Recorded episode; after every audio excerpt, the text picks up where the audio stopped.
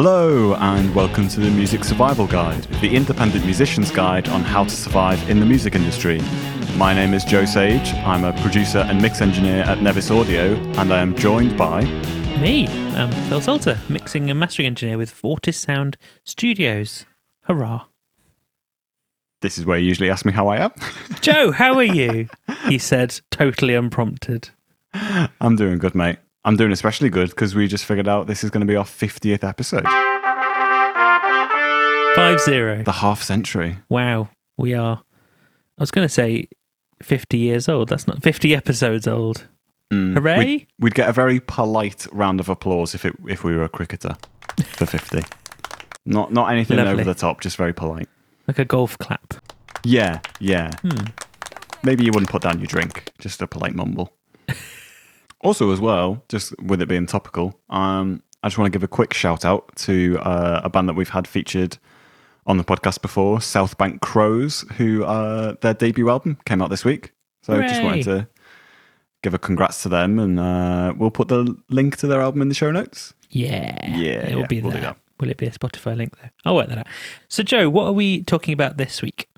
So we're just going to have a general chat about how the music industry currently is with Mhm. the way things are with COVID 19 and how it could potentially look, what the forecast could be for the music industry in the coming months, rather than I think the coming years. Maybe we Yeah. might touch on that a little bit, but I think certainly over the coming months. Because we did an episode, I think, when it was all kicking off in March. And dare I say it, I think it was a little bit doom and gloom. Um, although, in hindsight, we're, we were actually pretty correct. We're, we're always pretty. No, I won't say that. We're often quite right. Yeah, bizarrely, the pessimism actually was was pretty pretty on the button. H- hooray! Yeah, no, not hooray, but still, regardless, I think now that we know a lot more and we're a bit further down the line, I think it would be good to kind of review what the current situation is like and what it's Yeah. going to be like in the future. Where, where we're at. Mm-hmm. So, I guess very, very broad brush view of the music industry. It splits into two. And I'm sure many people could go, there's no, so many more subdivisions in this, but very broadly into two into records. And that's everything from making music and releasing it and being in a record label, everything like that, and gigs, live music, and things like that. Broadly speaking, I think those are the two big subdivisions of the music industry. And they are both in very different places to each other right now. I think it's fair to say. Yeah, I think that's very fair to say. I think although both were initially shocked, I think it's fair to say one has now started to bounce back quite considerably and is, dare I say it, almost back to normal. Whereas one is still, I'd say, if anything, in a worse position than it was in March. Um, which, we, you know, we're not saying one is better for getting out of the mire than the other. I'd definitely say that people involved in the live sector, if you hadn't figured it out, we were talking about the live sector being in a disarray. I, I my heart goes out to them. Yeah. The something really needs to be done. Just on like a personal level with furloughing and stuff like that. But we, we won't get into politics. Yes, this is not going to be a, a, a nakedly political discussion. It's going to be about the music industry, which may be political of itself, but let's not let's not concern ourselves too much with that. Hmm. So, I think the, obvious place to start to me is talking about the recording side of things first, just because that's where Joe and I kind of operate on a day to day basis, and we, you know, we we know a fair chunk about the live live scene as well, such as it is, so we can talk about maybe that second. The recorded music scene, for want of a better phrase, um, as Joe said, initially it just shut down like that, like overnight, and depending on which country you live in, depends on how quickly that happened and where that happened. Wor- Worth caveating, we are very much talking about Britain. I think also to some extent America as well. I would say America's in a very different place. Okay, I stand corrected. We're talking about Britain. America in itself is a difficult. that could be a whole podcast in itself. So yeah, that's just more more Britain centric. I think is fair Yeah. to say. So, for the recorded music scene, obviously bands have never been stopping sort of producing music at home that very much can still be done and has carried on. Although it was very different when you literally couldn't go and see people. But bands found ways to make that work anyway. But it was very much the recording studio side of things that was very badly affected. Yeah, well, I can talk about that from personal experience. So Hmm. I can't remember, again, to focus on a British point of view. I was actually at a studio when Boris mm. Johnson made that speech to camera because I think, you know, everyone was a little bit wary and especially in maybe early March, there was kind of that advice of, you know, don't make unnecessary journeys, but there was nothing official. So with the studio, it was just a case of, oh well, you know, let us know if you're feeling unwell. We won't we won't do the session otherwise. But when that that message from Boris Johnson came through, where he looked down the barrel of the camera and it felt very serious, and it was the essentially the stay at home order. I'm not sure what the exact phrasing of it was. Hmm.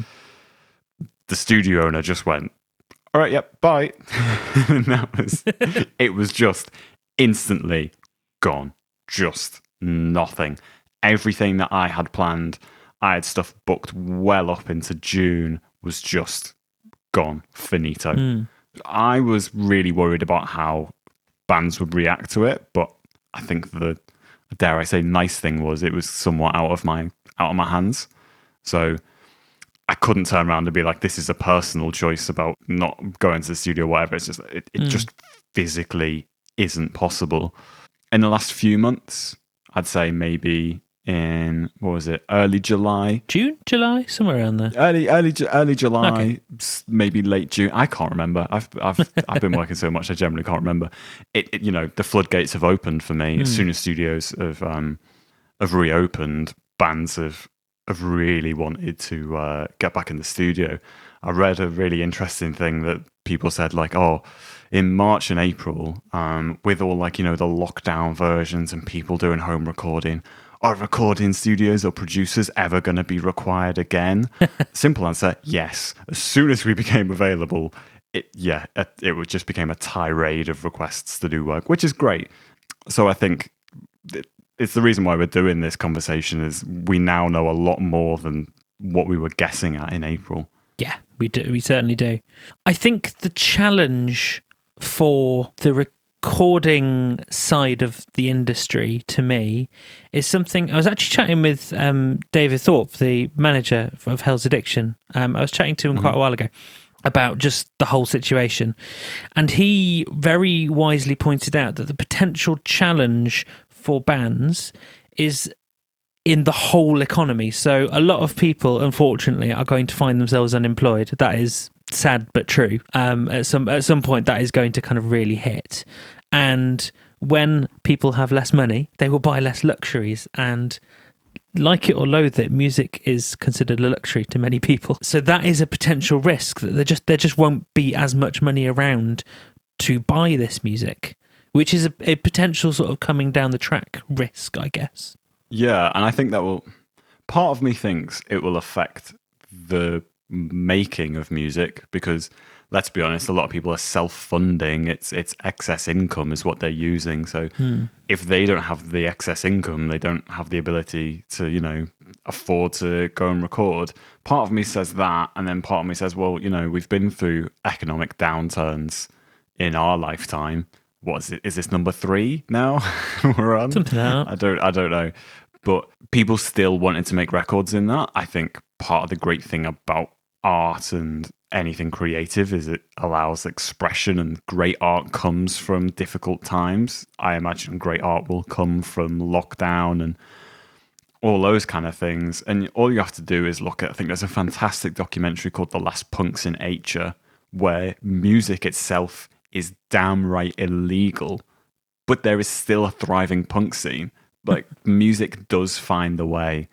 So I I'm kind of skeptical to think that the recording side will be affected drastically. I think there obviously will be changes, but I do think you know it's the old Jurassic Park thing of life finds a way. I think with a lot of things that we're saying, um, it's worth noting that this is all kind of subject to change. if there is the so called second wave, if we have to go into sort of lockdown again, a lot of things could change. But this is sort of from where we're at at the moment. Yeah. And just for my two cent, which could look absolutely ridiculous if it comes back to bite me on the backside in a year. I don't think we'll go into a second lockdown, but that's for a myriad of economic and political reasons that I will not touch upon. Fiver says there will be. Fiver says there won't. All right. I think a second wave, not a lockdown. Anyway, um, I think the side of the industry that has been very much affected, and you'd have to be living under a rock to not know this, is the live scene, which is still all but closed um, and has been since March. Um, I had two gigs lined up for late March, neither of which I went to, which was very sad. But, you know, we're here in August right now, towards middle, towards the end of August, and you're only seeing a handful of carefully managed gigs, all of which are outside. And that's all well and good in the summer. But if we're in a similar situation in the autumn and in the winter, not going to really want to go to an outside gig so much. So there is, I think, a sort of coming crunch point, which is already somewhat here, I think, for a lot of venues, without an easy answer.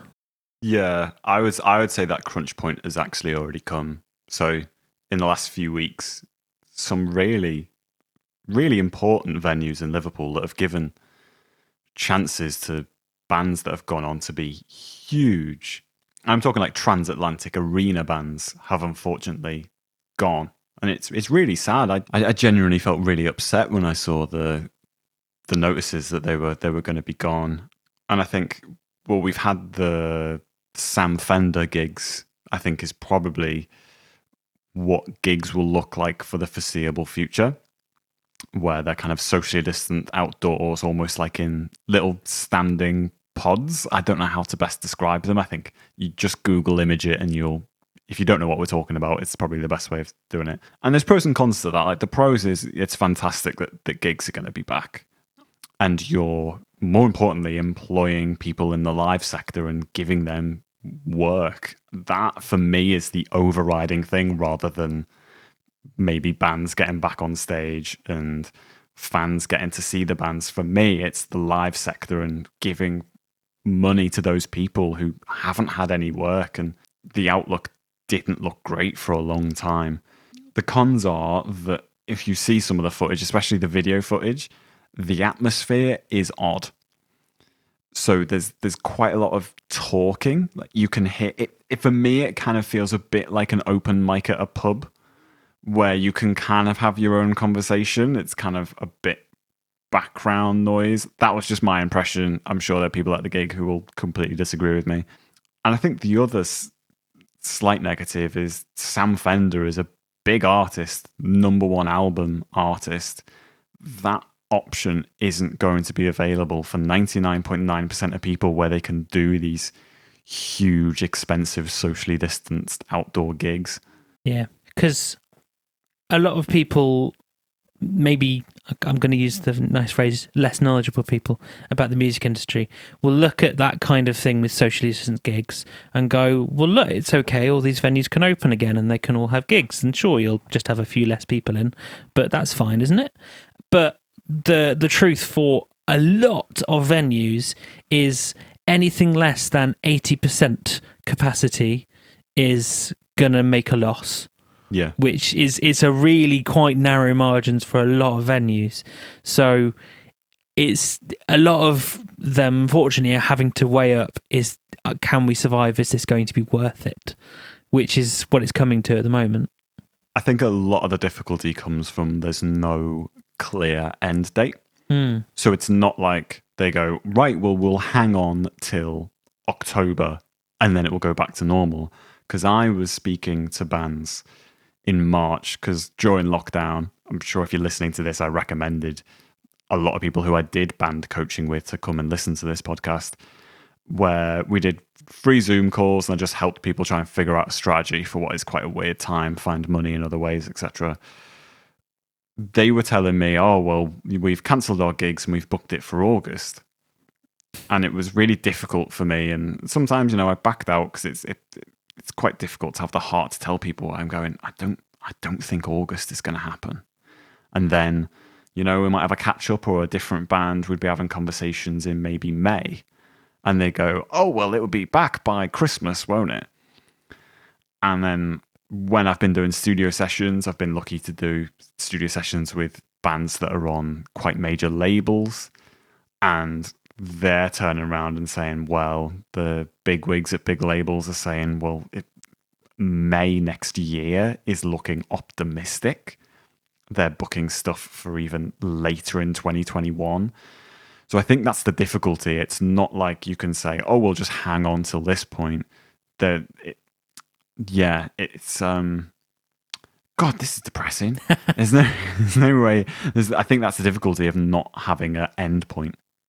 The way to make this positive, there is a way to make this positive, Mm. and that is a simple question, which is as a person who enjoys music, which presumably you do if you listen to this podcast, or as a band, what can you practically do? because it's very easy to sort of hear these things and uh, build yourself into a sort of depressive spiral. But there there are positive things that you can do to help. Now, there's not masses, but it's just very, very simple. So if you know of a particular venue that you enjoy, that is, you know, your your local venue. So my one is in Kingston that I really, really like. A lot of them are doing fundraising campaigns to stay open, basically, to still be there after the the end of this when they can have gigs again. And if you have some money, donating that is a great way to go on a very personal level. But also, as a band, you can very easily put out some messages on your social media and go, hey, you know, this is our favorite venue, or do you remember the gig that we did here on such and such a date? We would love to play here again, but if they don't raise money, they won't be there for bands to play. Something like that. And that is a very, very simple way that you can help. Yeah, I'm also aware that a lot of bands at a local level that might be listening to this, they'll say, well, my main source of revenue is through local gigs and merchandise. I mean, I think we run a poll in our private community, which if you're not part of, please go be a part of. We'll put a link in the show notes. Yep. And I think it's difficult because that is obviously like a way that is was sustainable and it became a clear path to making money if you're a new band. The thing I would say is there are other options. We've covered plenty of them in previous podcasts about like Bandcamp, Patreon, all those types of things. Because realistically, streaming isn't a reliable way of making money either. But I've said this, I think, right at the start of lockdown, and I'll say it again because I feel like it's been lost a little bit, is there is no such thing as a bad idea Mm. in this kind of situation. Like, you can't really go wrong with experimenting with something that is a little bit outside the box. And if it doesn't work, you go, oh, well, you know, we tried it. What did we have to lose? And if it does work, then you go, oh, yeah, we're geniuses. We've made loads of money. We're now the trailblazers. And we will be, you know, the most successful band and on the news and all that jazz. Win win, basically, Yeah. or potential win win. I think one of the other things that as a band you can do to help yourself, as it were, is to keep posting on social media. Mm. And I've seen, obviously, since um, in the UK, bands have been allowed to go to rehearsal studios again. I've seen so many videos and photos of bands just going, "Hey, look, we're together. We're playing music. We don't know when we can gig, but we're we're still here, basically." Um, and that that is ultimately kind of what those posts are for: is going, "Look, we still exist, even though you haven't seen us playing." Half a year or so and that that is a really important thing to do um, we've had loads of episodes about harnessing your social media and different types of posts you can do on social media and that is a really really important thing to keep up Yeah, I think it's really easy to go hiding. Hmm. And what happened to lockdown covers, by the way? That that gimmick faded fast, didn't it? i saw one come out just the other week Oh, did you? yeah I mean, but the other week, I mean, we were talking one a day. I was seeing on various social medias, medias, medias. um, but yeah, I I think there was this initial burst of let's do all this creative wacky content that's like, well, what have we got to lose? Which was great. And some people had amazing success with that because it tends to be the people who did it first and were like, well, we're doing this interesting creative thing. It tends not to be for people who go, oh, that did really well off that thing. Let's copy it four weeks later. That's why I'm saying that there isn't a bad idea at the moment. Um, because what have you got to lose? Yes. That's probably what people thought when they did the first lockdown cover or whatever you want to call it. And they had loads of success from it. But again, I don't think this is a time to go really quiet. There's there's a difficulty because I think the novelty of lockdown is now worn off a little bit. And when I say lockdown, I'm aware that we're not kind of, you know, kept in our houses and things are kind of starting to go back, but it's not back to normal. So I think kind of still trying to do something different, still putting some kind of content out there, I think is a is a really great way to just keep fans enga- engaged, grow a fan base. And there's there's loads of ways and means and things you can do. So it's an idea that I brought up before, but I love it so much, and I've very rarely seen it. I've seen I've actually seen one or two people do this. Is do something weird like get some kids instruments and do a cover of your own song using kids instruments.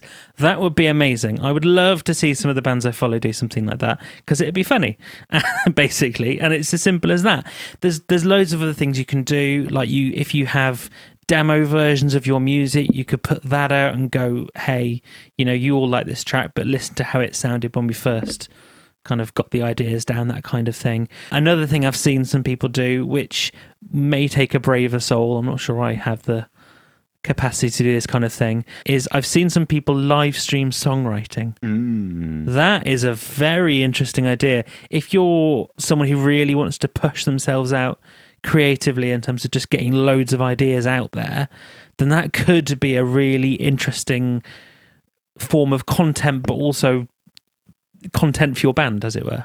Yeah, there is a fantastic Canadian, I want to say Canadian artist called Maddie J, who recently did five days straight of just wall to wall producing and songwriting. And that went down really well. I mean, she's also a totally kick ass artist. That goes a long way. But if you're looking for kind of like a template for how to do that, I think she's a great person to check out and see how she did it. And I think the one thing we haven't touched on at all is actually releasing original music. Mm. Like that now is going to be your biggest calling card that you can possibly do if the whole gigs thing is limited. If you're going to be releasing music, I'm going to say between now, so what we're in August, and maybe November, it's probably going to be one of the quietest periods for music releasing in decades. Yeah. This is the best time to break through because it's going to be the quietest period. You've got so much less noise to break through because I think people are kind of only starting to kind of go, oh, right, well, let's get in the studio. And I know personally, all the sessions I've been doing so far are just people who I've moved from what I should have been doing in March and April. I'm telling people now, which is great for me, that if they want to work with me, it's like, yeah, November, December time. Maybe that's when I can start fitting you in. So I think this is a better time than any to kind of start producing and uh, releasing original material. Absolutely. Absolutely. And if you're doing that kind of thing at home, if you're self producing, then that is again just a great source of potential content mm. for your social media, photos, videos, all that jazz. Harness it. Don't think that people don't care about what you're doing. Your fans do care. I, I think the whole live streaming, the songwriting and live streaming productions is such a cool idea. Like that, I need to see more people doing that. Boom. I I will be in those streams commenting like positive things. I'm not going to be giving abuse, but yeah, I need to be seeing more of that. That's such a cool idea. Cool. So I feel like that is a Hmm. positive natural conclusion, just because I feel we got off to a bit of a doom and gloom start.